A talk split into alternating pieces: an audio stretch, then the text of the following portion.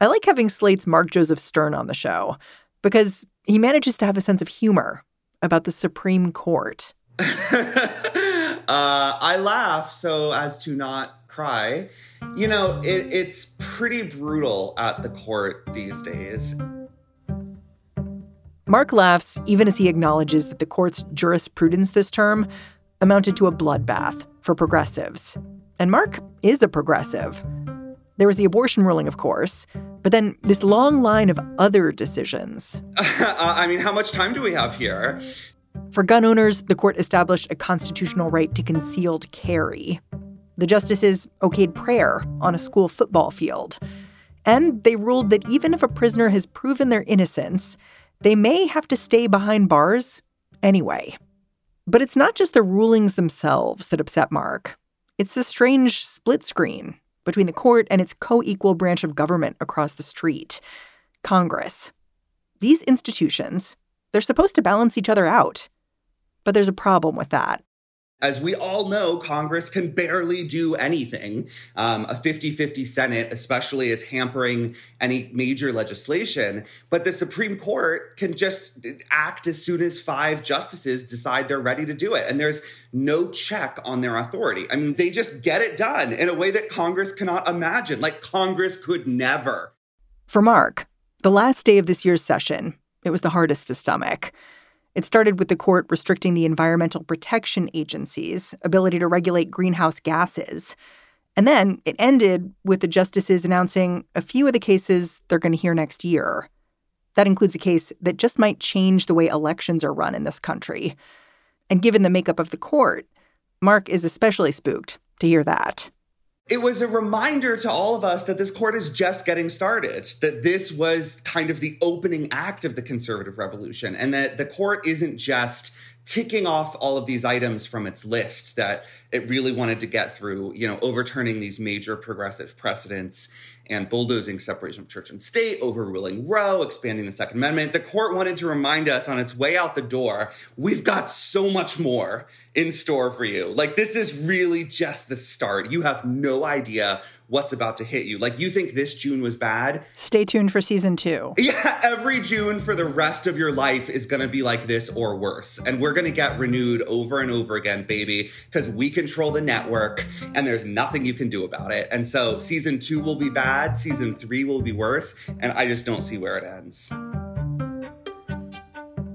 But what if there was a way to change the channel, so to speak? Today on the show, there are a lot of ideas for how to reform the courts, especially the Supreme Court. Given this year's explosive term, why won't the Biden administration consider them? I'm Mary Harris. You're listening to What Next? Stick around.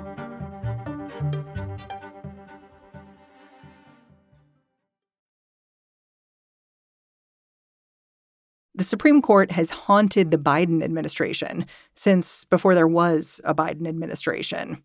I say that because in the waning days of the 2020 election, when Ruth Bader Ginsburg died and Amy Coney Barrett was rushed through a confirmation process, it put a spotlight on Biden's cautious approach to judicial reforms. He'd never been a fan of ideas like adding additional justices or instituting term limits.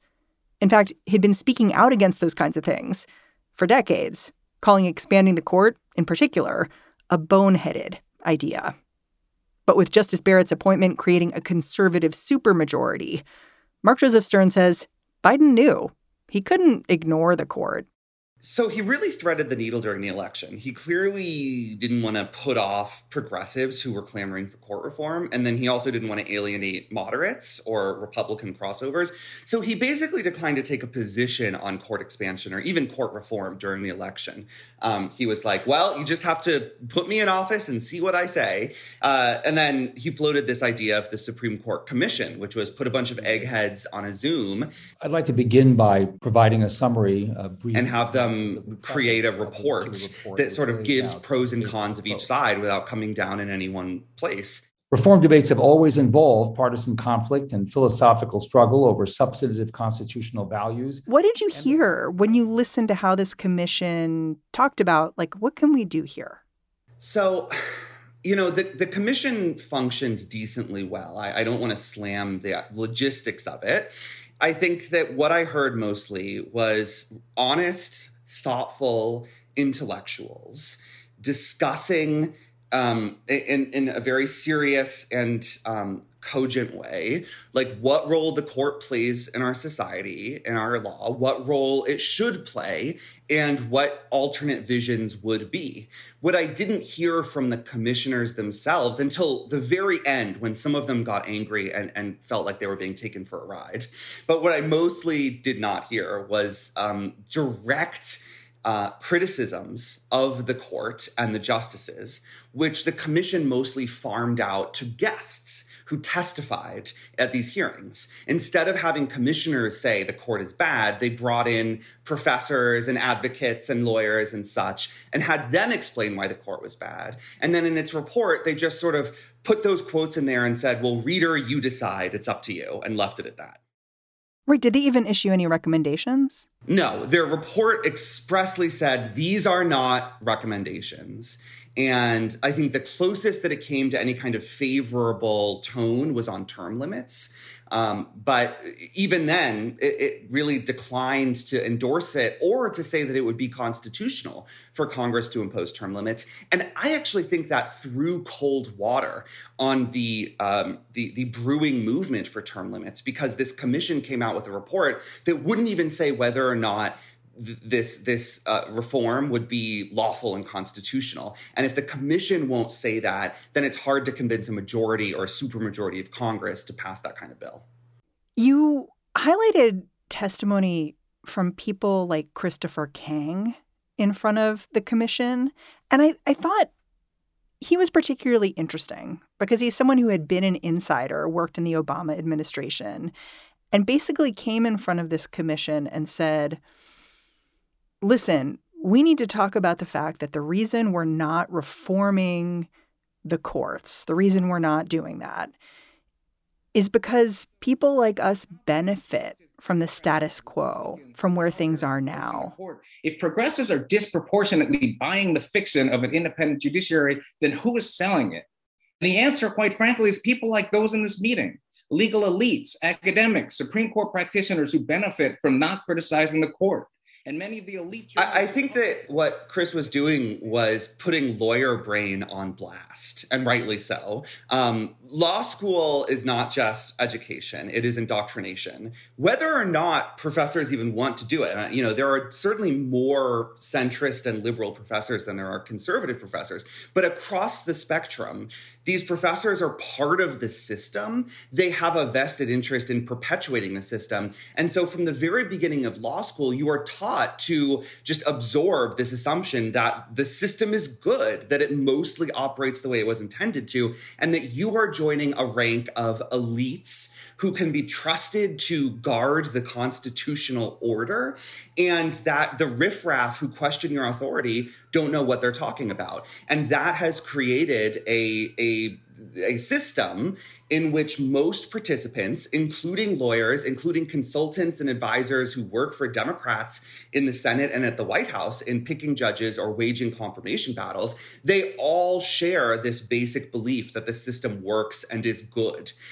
What we're seeing instead is a massive amount of money being poured into um, training soldiers for the conservative legal movement who are given every advantage in, in law school and in their careers because it's a re- it's a relatively small network. There was one study that showed that conservative law students are 11 times uh, more likely to get a federal clerkship than liberal law students. And those clerkships are feeders to prestigious jobs to and eventually everything. They open judicial roles. Every door. They open every door. You get if you're a Supreme Court clerk, you get a four hundred thousand dollar bonus when you sign up with the law firm afterwards. If you're even a clerk for for a, for a district court or an appeals court, you get so many benefits. The world looks at you differently, and it's becoming so much easier for conservatives to enter that world and much, much more difficult for liberals to be a part of it, starting from like the first day of law school.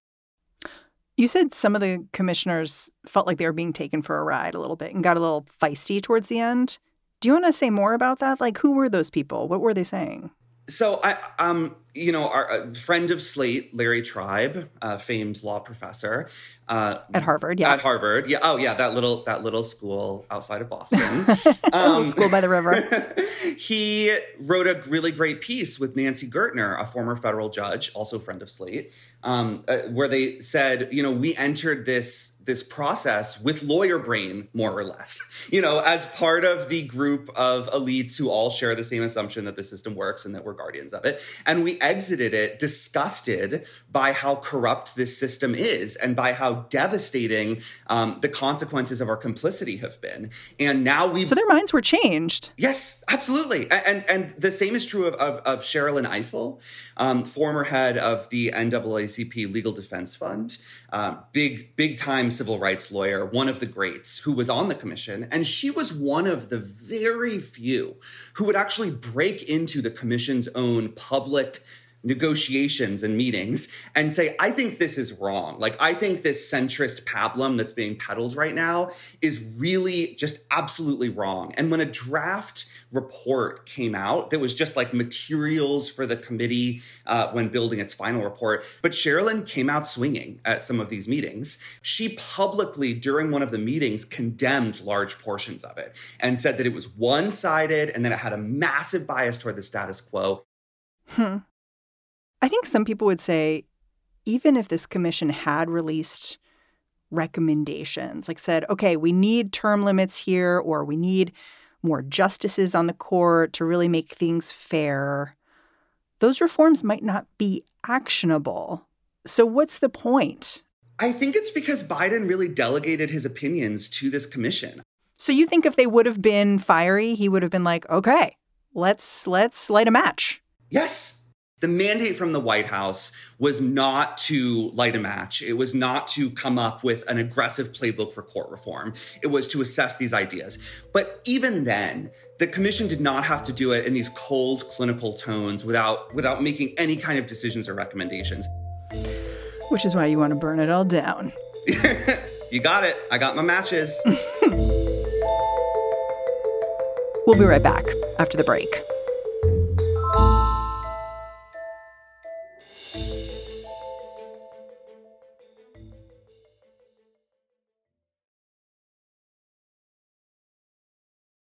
You've laid out a pretty good case that the issues that the Supreme Court has, they start before you get to the Supreme Court. They start with judges lower down the spectrum. They start in law school. And so even if we can't say remake the Supreme Court, I think there's a bigger issue of courts more generally because Republicans have been so laser focused on appointing judges for a long time. And in the early days of President Biden's administration, I think there was a feeling that the president was actually kind of rising to the challenge of being aggressive with the courts and judicial appointments. So, what happened? Can you explain? It went from you're doing amazing, sweetie, to are you even doing anything? Um, the early months of the Biden administration were a heady time for progressive legal people because truly he was plucking out some of the best and brightest people who had worked as public defenders, as civil rights attorneys, as plaintiff side lawyers, and at a rapid clip that was outpacing almost every other president in history. And that just slowed down I mean, I guess we should say that the nominations look fast if you look at the number of people that Biden's put out there, like quite fast. But I think 20 odd positions remain unconfirmed. So it seems like things are maybe getting stuck. Why? You know, according to Chris Kang, who wrote a piece on this for Slate, um, Democrats are on track to leave more than 60 judicial vacancies open at the end of this year. Which is important because the Senate might flip back to Republican control. And if it does, I don't think that Mitch McConnell will allow Biden to confirm one more judge to a federal appeals court, let alone the Supreme Court. Certainly that's off the table. Um, and, and, so there's an incredible urgency, or there should be a sense of, of horror about this impending disaster and a desire to stave it off by filling every single seat ASAP. And we're not seeing that. One example Mark sees of the Biden administration moving not just too slowly, but against its own interests when it comes to the courts, involves the appointment of a district judge in Kentucky, Mitch McConnell's stomping grounds. Early reports indicate that the president has agreed to let a controversial Republican fill an open seat there. And he didn't even ask local Democrats to weigh in. This potential judge has toed the GOP line in all kinds of controversial ways, including arguing against abortion access when he worked for a Republican governor. And yet, the Biden administration was set to announce this guy's nomination to a federal district court in Kentucky the day that the Supreme Court overturned Roe v. Wade. On, why would they do that? uh, because the Biden administration cut a deal with Mitch McConnell um, when a current conservative judge on this court decided she would take senior status. At the time, that was still secret. And the deal was that McConnell would get to name her replacement. And in exchange, he would stop blocking Biden's preferred US attorneys to Kentucky, which is a terrible deal because US attorneys only serve under the president who appointed them. The next president fires them by tradition, and judges last for life. Yeah, I was going to ask like, is this a good deal and did Biden have to make it? It sounds like you're saying no and no. No, terrible deal. Because there is an incredible asymmetry here between the two parties on judges and reproductive rights. Biden has nominated shockingly few abortion rights attorneys to the federal courts. He has nominated so many people from every other um, part of the progressive legal movement, but on reproductive rights, he has really left lawyers out in the cold. Here's something I don't get President Biden, he used to head up the Judiciary Committee in the Senate. He clearly has a lot of experience in thinking about the courts, thinking about nominations like these. Why do you think he's so reticent to do more to shift the rightward drift of the courts? Because I think he is still a senator at heart. And while he served on the Senate Judiciary Committee, he was a compromiser. I, I, mean, everyone remembers him overseeing the Clarence Thomas hearings. And on the right, he's a villain because he allowed Anita Hill to testify. But at the end of the day, he let the committee hear that nomination and hold a vote and send him to the floor, which is not a courtesy that Republicans did for Merrick Garland in 2016. Joe Biden got a lot of conservatives through that committee because he wanted to be the deal maker. And I think at heart, he still feels that way. He, he is kind of running the White House as you might expect a longtime senator to do. He's always looking for these compromises and bipartisan agreements. And so I think to him, to the extent he was personally involved with this deal on Chad Meredith, and I think the jury's out there, he probably thought, hey, this is a win. I get, you know, some of my people confirmed and this guy gets on, but what's another conservative judge in Kentucky? They've already got plenty of them. One more won't hurt. I want to end by setting the stakes for court reform in this country. And I want to do that by talking about this case that the Supreme Court just agreed to hear next term, Moore v. Harper. I'm wondering if you can explain the case as simply as possible, because I think it's a little bit complicated to understand. So, North Carolina has a Republican controlled legislature and a Democratic controlled judiciary. That's the first thing you need to know to understand this case. In 20 in 2021, the Republican controlled legislature passed gerrymandered congressional maps. Once again, that gave Republicans a disproportionate and outsized advantage uh, in, in House races and screwed over Democrats. And uh, that map was challenged under the state constitution, which has much broader guarantees of individual rights than the federal constitution, including guarantees of free uh, and fair elections, um, broader guarantees of free association.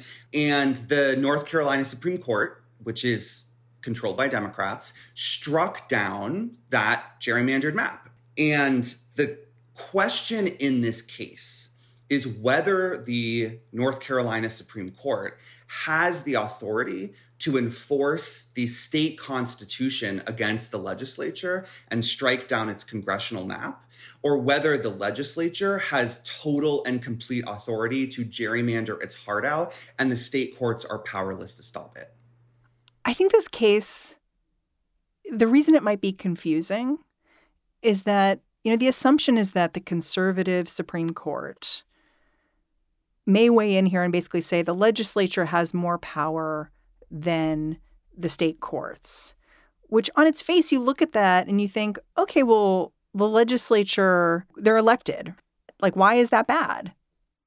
And the answer is because the legislatures are incredibly undemocratic and in purple and red states, almost exclusively the product of extreme partisan gerrymandering that used incredibly sophisticated software to divvy up voters by race and political affiliation. And so handing over the keys to federal elections to state legislatures is just a recipe for allowing these very undemocratic and extreme bodies to rig the rules of the game and to ensure that their guys stay in power perpetually and that the minority party never even gets a chance. Could reforming the courts prevent a bad outcome here? Or is it kind of too late? Well, if you expanded the Supreme Court tomorrow, then you would definitely have a majority to reject this theory. Could President Biden do that? Well, if Congress is willing to play ball. I mean, look, the number nine, as you know, is not written in the Constitution. There have been many different configurations of the Supreme Court from six up to 10. Lincoln added a justice to dilute the influence of, of, of Southerners on the bench. And uh, Biden could do it with, with a, a one page bill. If Congress just passed a bill that says we're adding four seats, Biden would sign it and then fill those seats, and that would be that. Easier said than done. but so easy to say. Mark Joseph Stern, thank you so much for joining me. Thanks for having me on, Mary. I'm sorry I'm such a downer. Next time you have me on, we just have to talk about fun things like uh, our dogs. like our dogs. Mark Joseph Stern covers the Supreme Court for Slate. And that's our show. What Next is produced by Mary Wilson, Elena Schwartz, Carmel Delshad, and Madeline Ducharme. We are getting a ton of support these days from Anna Rubinova and from Jared Downing. We are led by Joanne Levine and Alicia Montgomery. And I'm Mary Harris. Go track me down on Twitter, say hi, see pictures of my dog. I'm at Mary's desk. All right, thanks for listening. Catch you back here tomorrow.